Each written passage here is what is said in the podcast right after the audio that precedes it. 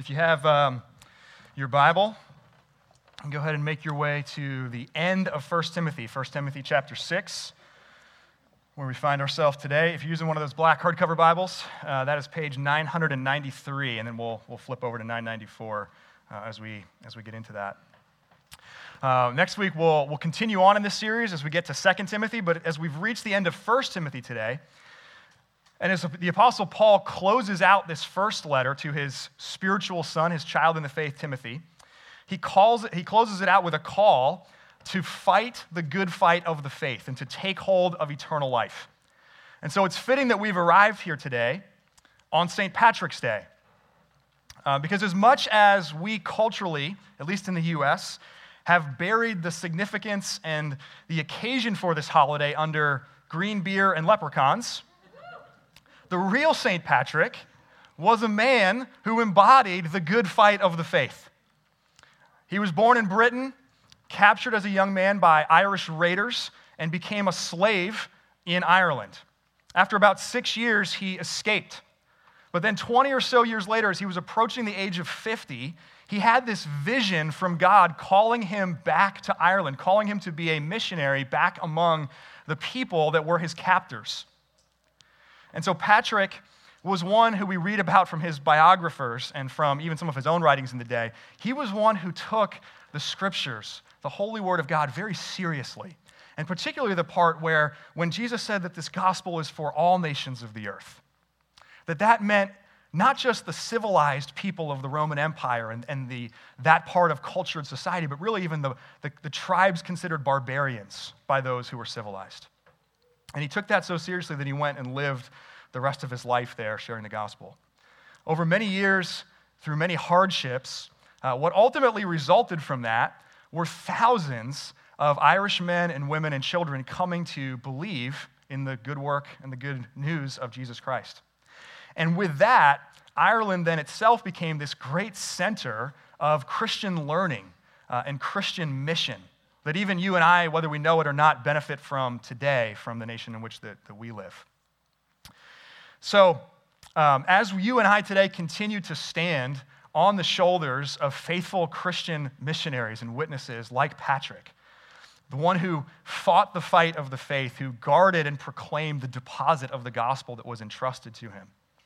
Let's re- celebrate the, the real purpose, the real meaning of the day. Happy St. Patrick's Day in that sense of the word. And listen now with open ears to this book that he loved uh, and to this book that we love. 1 Timothy chapter 6, beginning in verse 11 and reading through verse 21. But as for you, O man of God, flee these things. Pursue righteousness, godliness, faith, love, steadfastness, gentleness. Fight the good fight of the faith. Take hold of the eternal life to which you were called, and about which you made the good confession in the presence of many witnesses. I charge you in the presence of God, who gives life to all things, and of Jesus Christ. I'm sorry, and of Christ Jesus, who in his testimony before Pontius Pilate made the good confession to keep the commandment unstained and free from reproach until the appearing of our Lord Jesus Christ, which he will display at the proper time. He who, who is the blessed and only sovereign, the King of kings and Lord of lords, who alone has immortality, who dwells in unapproachable light, whom no one has ever seen or can see, to him be honor and eternal dominion. Amen. Verse 17 As for the rich in this present age, charge them not to be haughty, nor to set their hopes on the uncertainty of riches, but on God who richly provides us with everything to enjoy. They are to do good, to be rich in good works, to be generous and ready to share, thus storing up treasure for themselves as a good foundation for the future, so that they may take hold of that which is truly life. O Timothy, guard the deposit entrusted to you. Avoid the irreverent babble and contradictions of what is falsely called knowledge, for by professing it, some have swerved from the faith. Grace be with you. This is God's word. Let me pray for us. Our Lord and our God, now as we hear your word, fill us with your spirit. Soften our hearts that we may delight in your presence. Sharpen our minds that we may discern your truth. And shape our wills that we may desire your ways. Through Jesus Christ our Lord, we pray these things. Amen. In this final chapter, uh, which Casey began last week and which we'll complete today, Paul has a lot to say about doctrine, truth that we believe of the gospel, doctrine, and money. But in the midst of it, in verses 11 and 12, he concisely but very robustly lays out this threefold grid for the essential exertions of the Christian life. So you and I are not saved by our efforts, by our exertions. But because of who God is, and in response to what God in Christ has done for us, we are to fight for three things for holiness, for truth, and for experience. Holiness, truth, and experience. So, first, holiness. Holiness. As we've seen throughout this letter, there's a contrast between Timothy and these false teachers that are there in the city of Ephesus. And it's not only a contrast in terms of the content of their message, it's a contrast in terms of the character of their lives. And we've seen throughout this letter that for the people of God, integrity of teaching, the integrity of what we believe, and integrity of life are always meant to go hand in hand. So, after pointing out some specifics conceit, controversy, envy, dissension, slander, evil suspicions, constant friction, being motivated by greed and the love of money, Paul then calls Timothy in verse 11 to exactly the opposite of those things. As for you, O man of God, flee these things. From a moral and an ethical standpoint, the people of God are people who run. The people of God are people who run. We run away and we run toward. This is the active exertion toward holiness. We simultaneously flee from sin and we pursue, verse 11, we run toward, in other words, righteousness, godliness, faith, love, steadfastness, and gentleness. We run after and we keep the commands of God, as it says in verse 14, unstained and free from reproach. Paul writes a lot about godliness in this letter. We as Christians are to imitate the character of God in the flesh, Jesus Christ. And though we never fully arrive in this life, we are to, in the words of Jesus himself in Matthew chapter 5, we are to be perfect as our heavenly Father is perfect. The New Testament then includes a number of these lists of virtues. Paul, one of Paul's favorites, is the triad of faith, hope, and love. And he includes two of those here.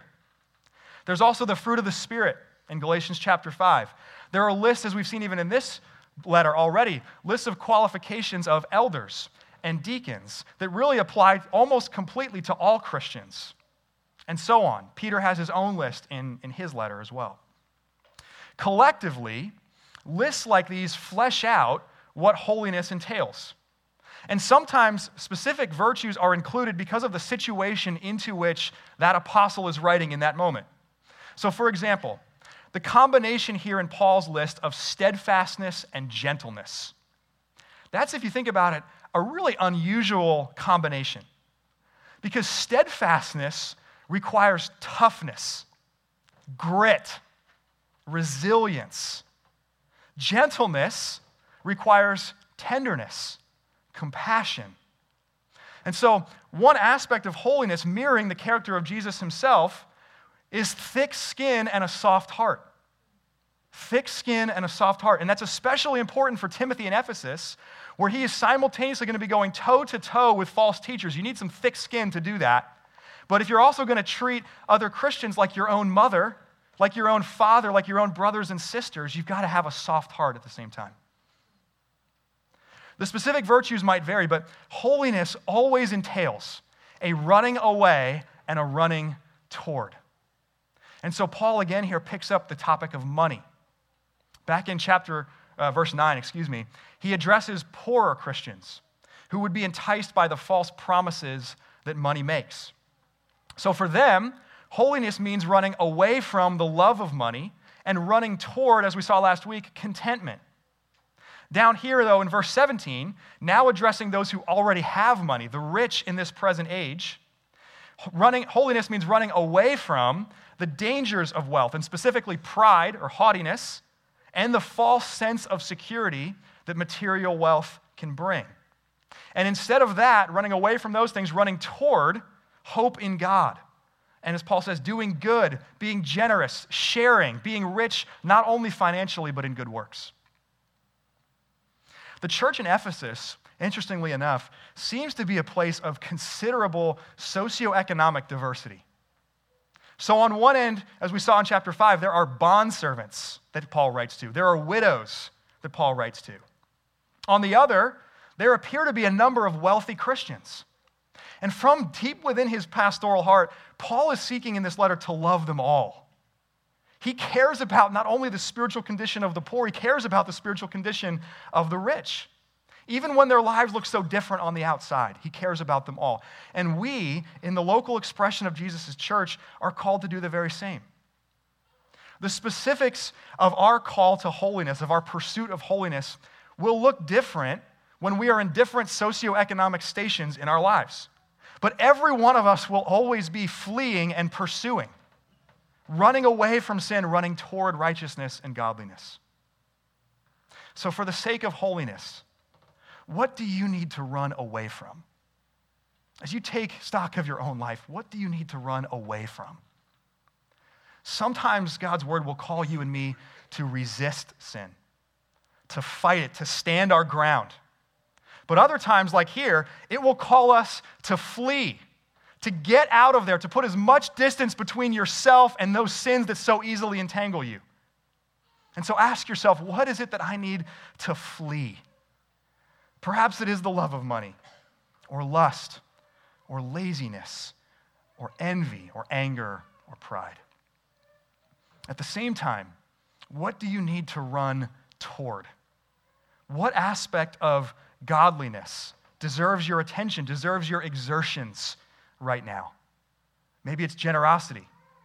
Maybe it's sexual integrity or any other form of bodily consecration, one of the rhythms of grace that we talk about here in the life of our church. Maybe it's service. Maybe it's a deeper love for God and for other people. Whatever it is that is in your mind right now, the things you need to flee and the things you need to run toward, let us always be people who run, who run because holiness is not first derailed in abject actions of evil. Holiness is first derailed when we linger. When we linger. In the book of Genesis, Abraham's nephew Lot, he is warned to flee the city of Sodom. God is bringing his judgment against the sin of that city. It's about to be destroyed. And so, in his mercy, God sends his own messengers to plead with Lot get out of here. Get out of here. Escape this coming judgment. Flee. And it's subtle. But one of the darkest phrases in Scripture comes in Genesis 19 16. Lot lingered. Lot lingered. Knowing the immense danger, hearing this plea to run away from judgment and to run toward mercy, he lingers.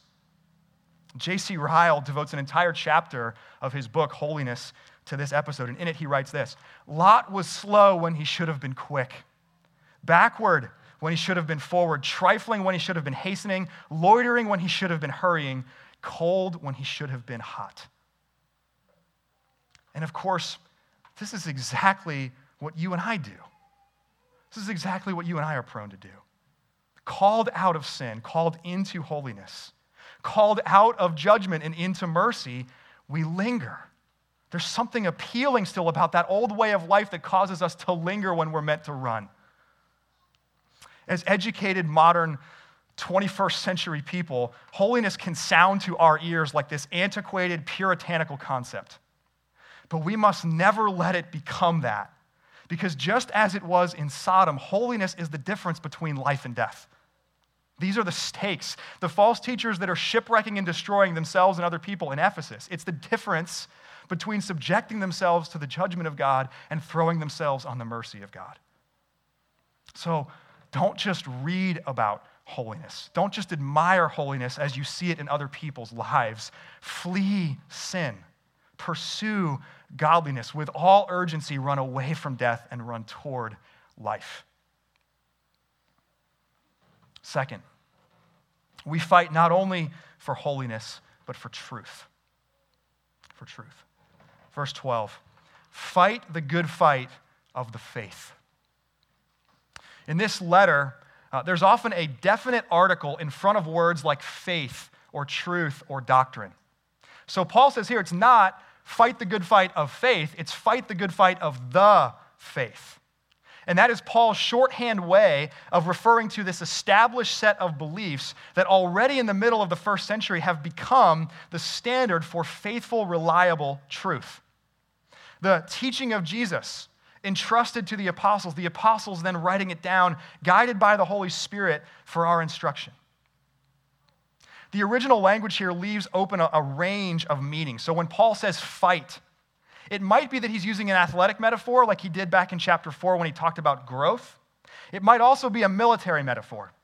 It's not exactly clear. Either way, what is clear, it's an exertion, it's a struggle, it's a toiling for this. And just as holiness involves both a running away and a running toward, so also fighting for truth involves both fighting against and fighting for. So we fight for the truth of the gospel. Look down at verse 20. O Timothy, guard the deposit entrusted to you. Timothy is a steward more broadly of the church there in Ephesus, but specifically, he is a steward of truth. He's a steward of truth. The gospel is the deposit that's been entrusted to him. He has received himself the pure, untampered, unadulterated message of the good news of Jesus Christ. And it's the very thing that has saved him. It's what he has believed in and is experiencing the salvation of God through. But it's not meant to terminate there. He's not merely a recipient of it, he's a steward of it, he's a conduit for it. He's called to, as we'll see even more as we continue on into 2 Timothy, he's called to guard the gospel and to faithfully pass it on to others who will continue to do the same. So we fight for. We also fight against. As verse 20 continues, avoid the irreverent babble and the contradictions of what is falsely called knowledge. Nobody who teaches falsely, nobody who lies to you, tells you so up front.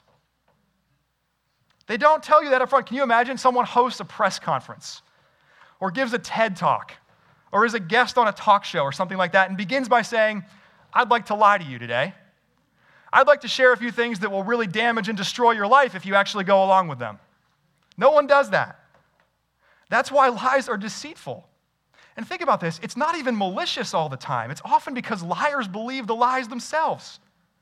They consider it to be, as Paul says here, knowledge. They consider it to be some secret to life, some code that has been unlocked, even if it goes against what God has revealed about himself and the world. And this is actually the source of sin itself.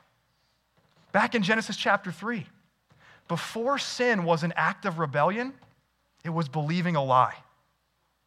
Before sin was an act of rebellion, it was believing a lie. Even there, the serpent presents it as knowledge. You won't die. When you eat, your eyes will be opened. You'll be like God. In other words, God is withholding from you. There's something better that He doesn't want you to have. He hasn't been kind enough to tell you that yet, so I'll tell you. And for all of human history since, rebellion against God begins, as Paul puts it in Romans 1, when we exchange the truth of God for a lie. Because it's always presented as knowledge, because it's always couched in terms of something good and beneficial, it's therefore not enough for Timothy, and by extension, all followers of Jesus, to only ever present the gospel as another form of knowledge in a sea of knowledges we, almost, we must also at times expose and confront and contradict that which is falsely called knowledge. And this applies to other religions, which is one of the least tolerable aspects of Christianity today in this cultural moment. That Christianity is not compatible with other religions, even if people say that it is. It's not compatible with Buddhism Hinduism, Mormonism, Islam, Judaism.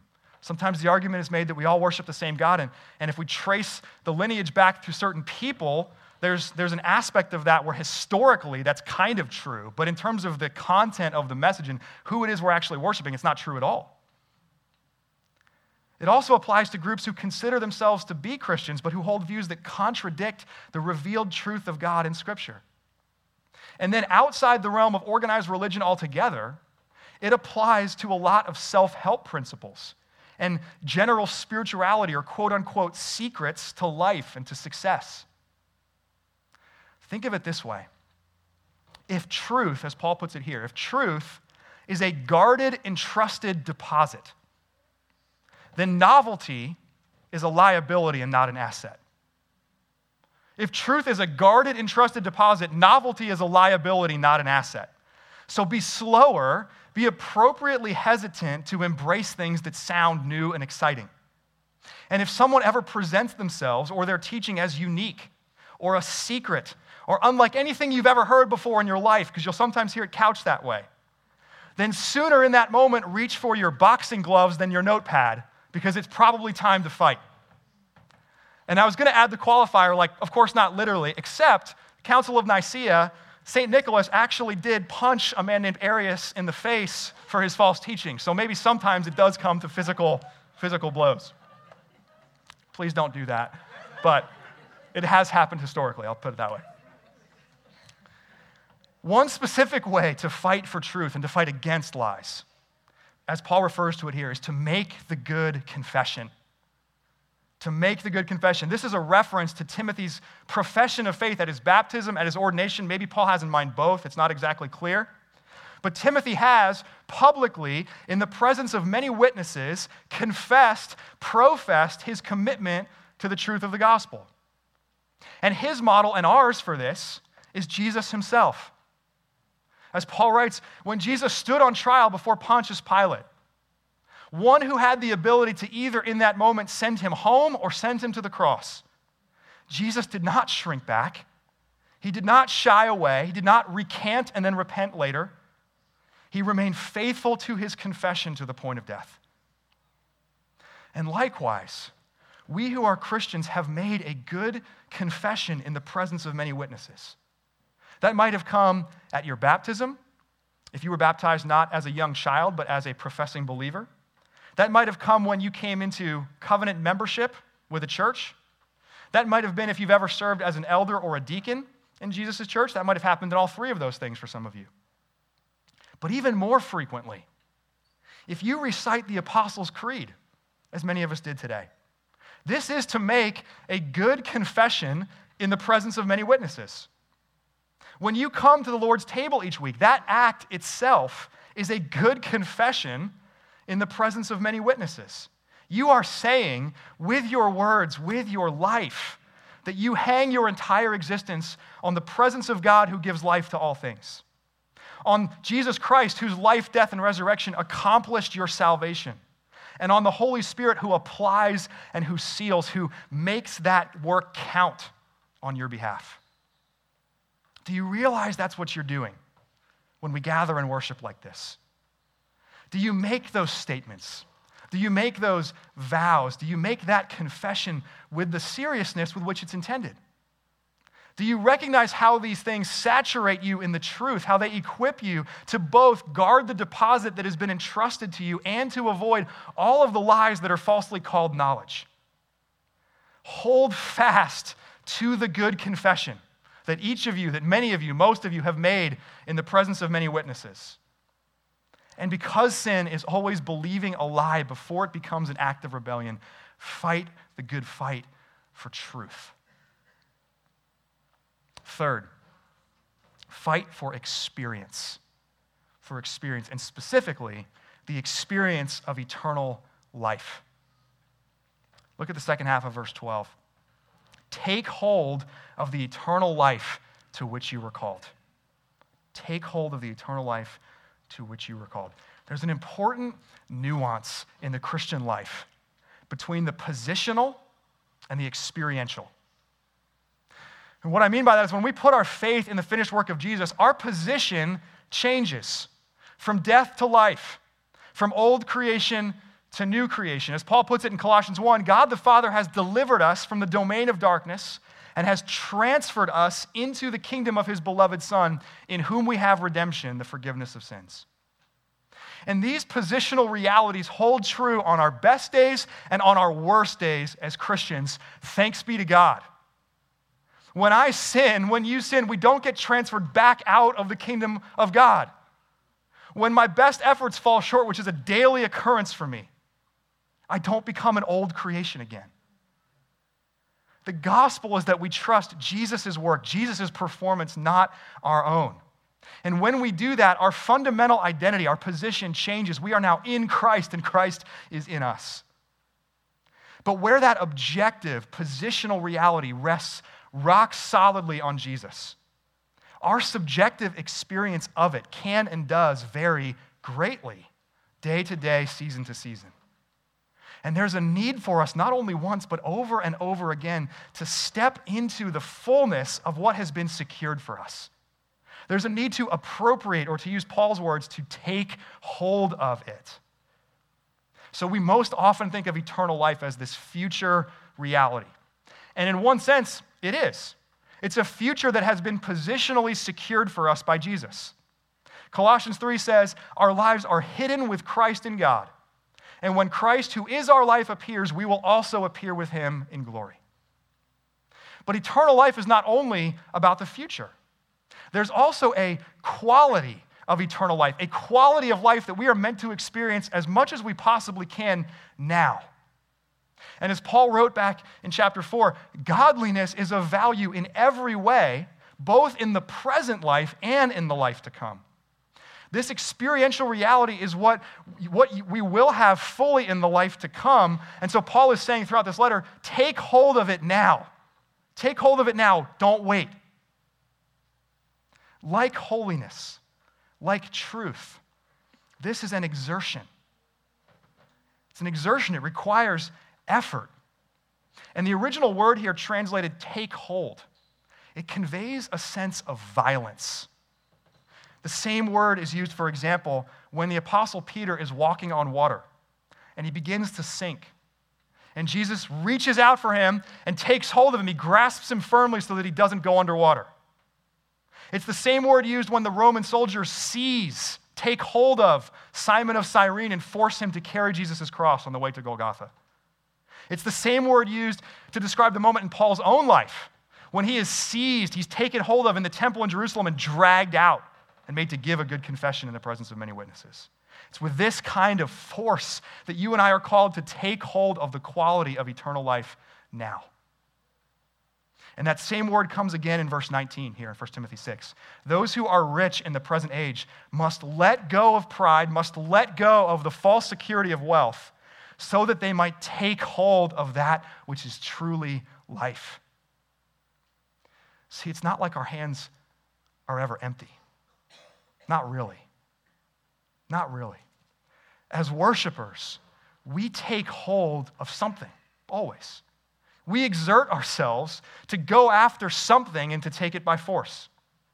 Money is a common one, as is power, as is comfort. And when God tries to pry our hands free from these things, like that dramatic but incredibly unrealistic scene in the movie Twister, rather than let go and actually be swept up into his mercy, we tie our belts around these pipes in the ground and we, and we cling on with a death grip. But tight as we grasp, these things pale in comparison to the quality of eternal life. And we have to let go so that we can actually take hold of that which is infinitely more satisfying and infinitely better. The experiential in the Christian life, it's a landmine in some Christian circles, including the ones that I tend to be a part of, and maybe perhaps that's true for you too. And since there are some groups of Christians who focus primarily on having experiences, feeling, seeking to gain and maintain spiritual and emotional highs, there are other groups of Christians that have completely stiff armed feelings and stiff armed experiences, or really anything subjective at all. Now, I appreciate the caution. Subjective experiences and feelings, they are by definition far more fickle, far more unstable, far more shifting than objective truth. And the best way I can think to express that to you is this if I only stood up here to preach on days when my heart was full of joy, when I, when I had a deep feeling sense of the beauty and the worth of Jesus in every way, I would preach to you a lot less than I do. I would preach to you a lot less than I do if, if I only did that on the days that I felt it. We can't lead with the subjective, we can't lead with the experiential, but nor are we meant to ignore it or treat it as this optional add on to the Christian life. We are instead with force to take hold of it, to fight for joy, to fight for delight in God, to fight for hope, to fight for love for God and for other people. And though there will be many days where the positional is all we have, and praise God we have it on those days, we are never to become complacent with the positional when the experiential is not only possible, but is our charge as the people of God. I don't know if you heard this, but I've really come to appreciate these two verses. Concise as they are, verses 11 and 12 give us a really robust grid for the Christian life. What do we fight for in the Christian life? holiness, truth, and experience. If we'd be uncomfortable neglecting truth or neglecting holiness, we should be equally uncomfortable neglecting experiential and experience in the subjective. Think about what that leads to when we take one of these things without the others. So, if we only focus on experience without truth or without holiness, that will make us fickle and gullible. We'll be tossed to and fro by the wind and the waves. If we pursue holiness without truth and without experience, we will become pretentious and self deceived. We will kid ourselves into thinking that we don't still have serious sin to deal with in our lives. If we pursue truth without holiness and without experience, it will make us self righteous and hypocritical. We might assent to the truth, but we don't live it, which means at the end of the day, we don't really believe it. Are you, as you take stock of these things, are you neglecting an essential exertion of the Christian life? Let the Word of God remind you of the importance of all three of these things holiness, truth, and experience, and to call you to fight for all three. Okay, why fight? Why exert yourself for these things? The answer is incredibly simple and incredibly profound at the same time because of who God is and because of what He's done. Why fight? Why exert yourself? Because of who God is and because of what He's done. This is what distinguishes moralism and effort and exertion in general from that which is shaped by the gospel. Our efforts, our exertion, our fight is always a response to God and His efforts, His work on our behalf. So, in the midst of all that He calls and commands, See, Paul knows. He's written in Philippians chapter 3. He calls people there to take hold for that for which Christ has already taken hold of him. He knows how this works. And so, in the midst of all this, as he's calling and commanding Timothy to these things, he can't keep it in anymore. And in verses 15 and 16, he erupts in this doxology of praise to God. He who is the blessed and only sovereign, the King of kings and Lord of lords, who alone has immortality, who dwells in unapproachable light, whom no one has ever seen or can see. To him be honor and eternal dominion. Amen. God is the blessed and only sovereign. He is the King of kings and Lord of lords. And so we fight because the final outcome is never in doubt. Threat as they are, false teachers, lies, sin itself will never usurp the King of kings and the Lord of lords. God alone has immortality.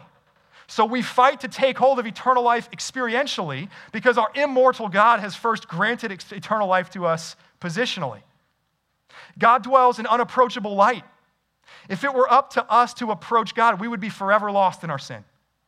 But we fight for holiness because instead of remaining unapproachable, He entered in and set us free to a life where running toward holiness is now the pursuit of becoming who we are and who we one day will be and no one has ever seen or can see God except John 1:18 Jesus the word made flesh the one now at the father's side has made him known we fight for truth because the truth has been revealed has been known in Jesus So, church, run away from sin and run toward holiness. Fight against the lies and fight for the truth. Let go of that which cannot satisfy and take hold of the experience of eternal life.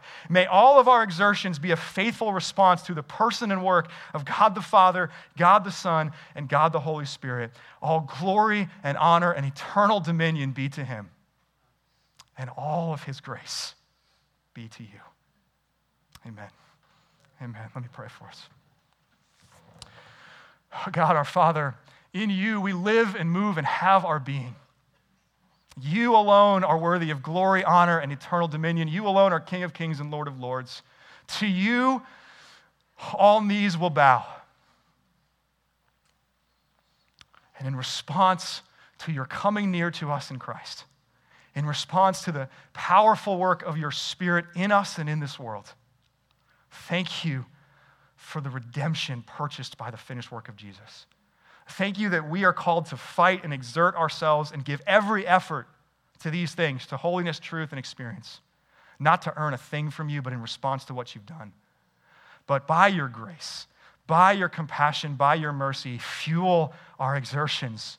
Call us again into the fight for holiness and for truth and for experience. We are so desperate and dependent upon your grace, and so it's a gift to us that you have left to us the holy sacrament of communion to come to your table each week to feast on your finished work, to be renewed in the grace of your gospel, so that we might be again sent out, called to fight, called to love, called to be your people in this time and place which you have called us to. So meet us now by your Spirit, strengthen us as we come to this table, and we pray this in your name. Amen.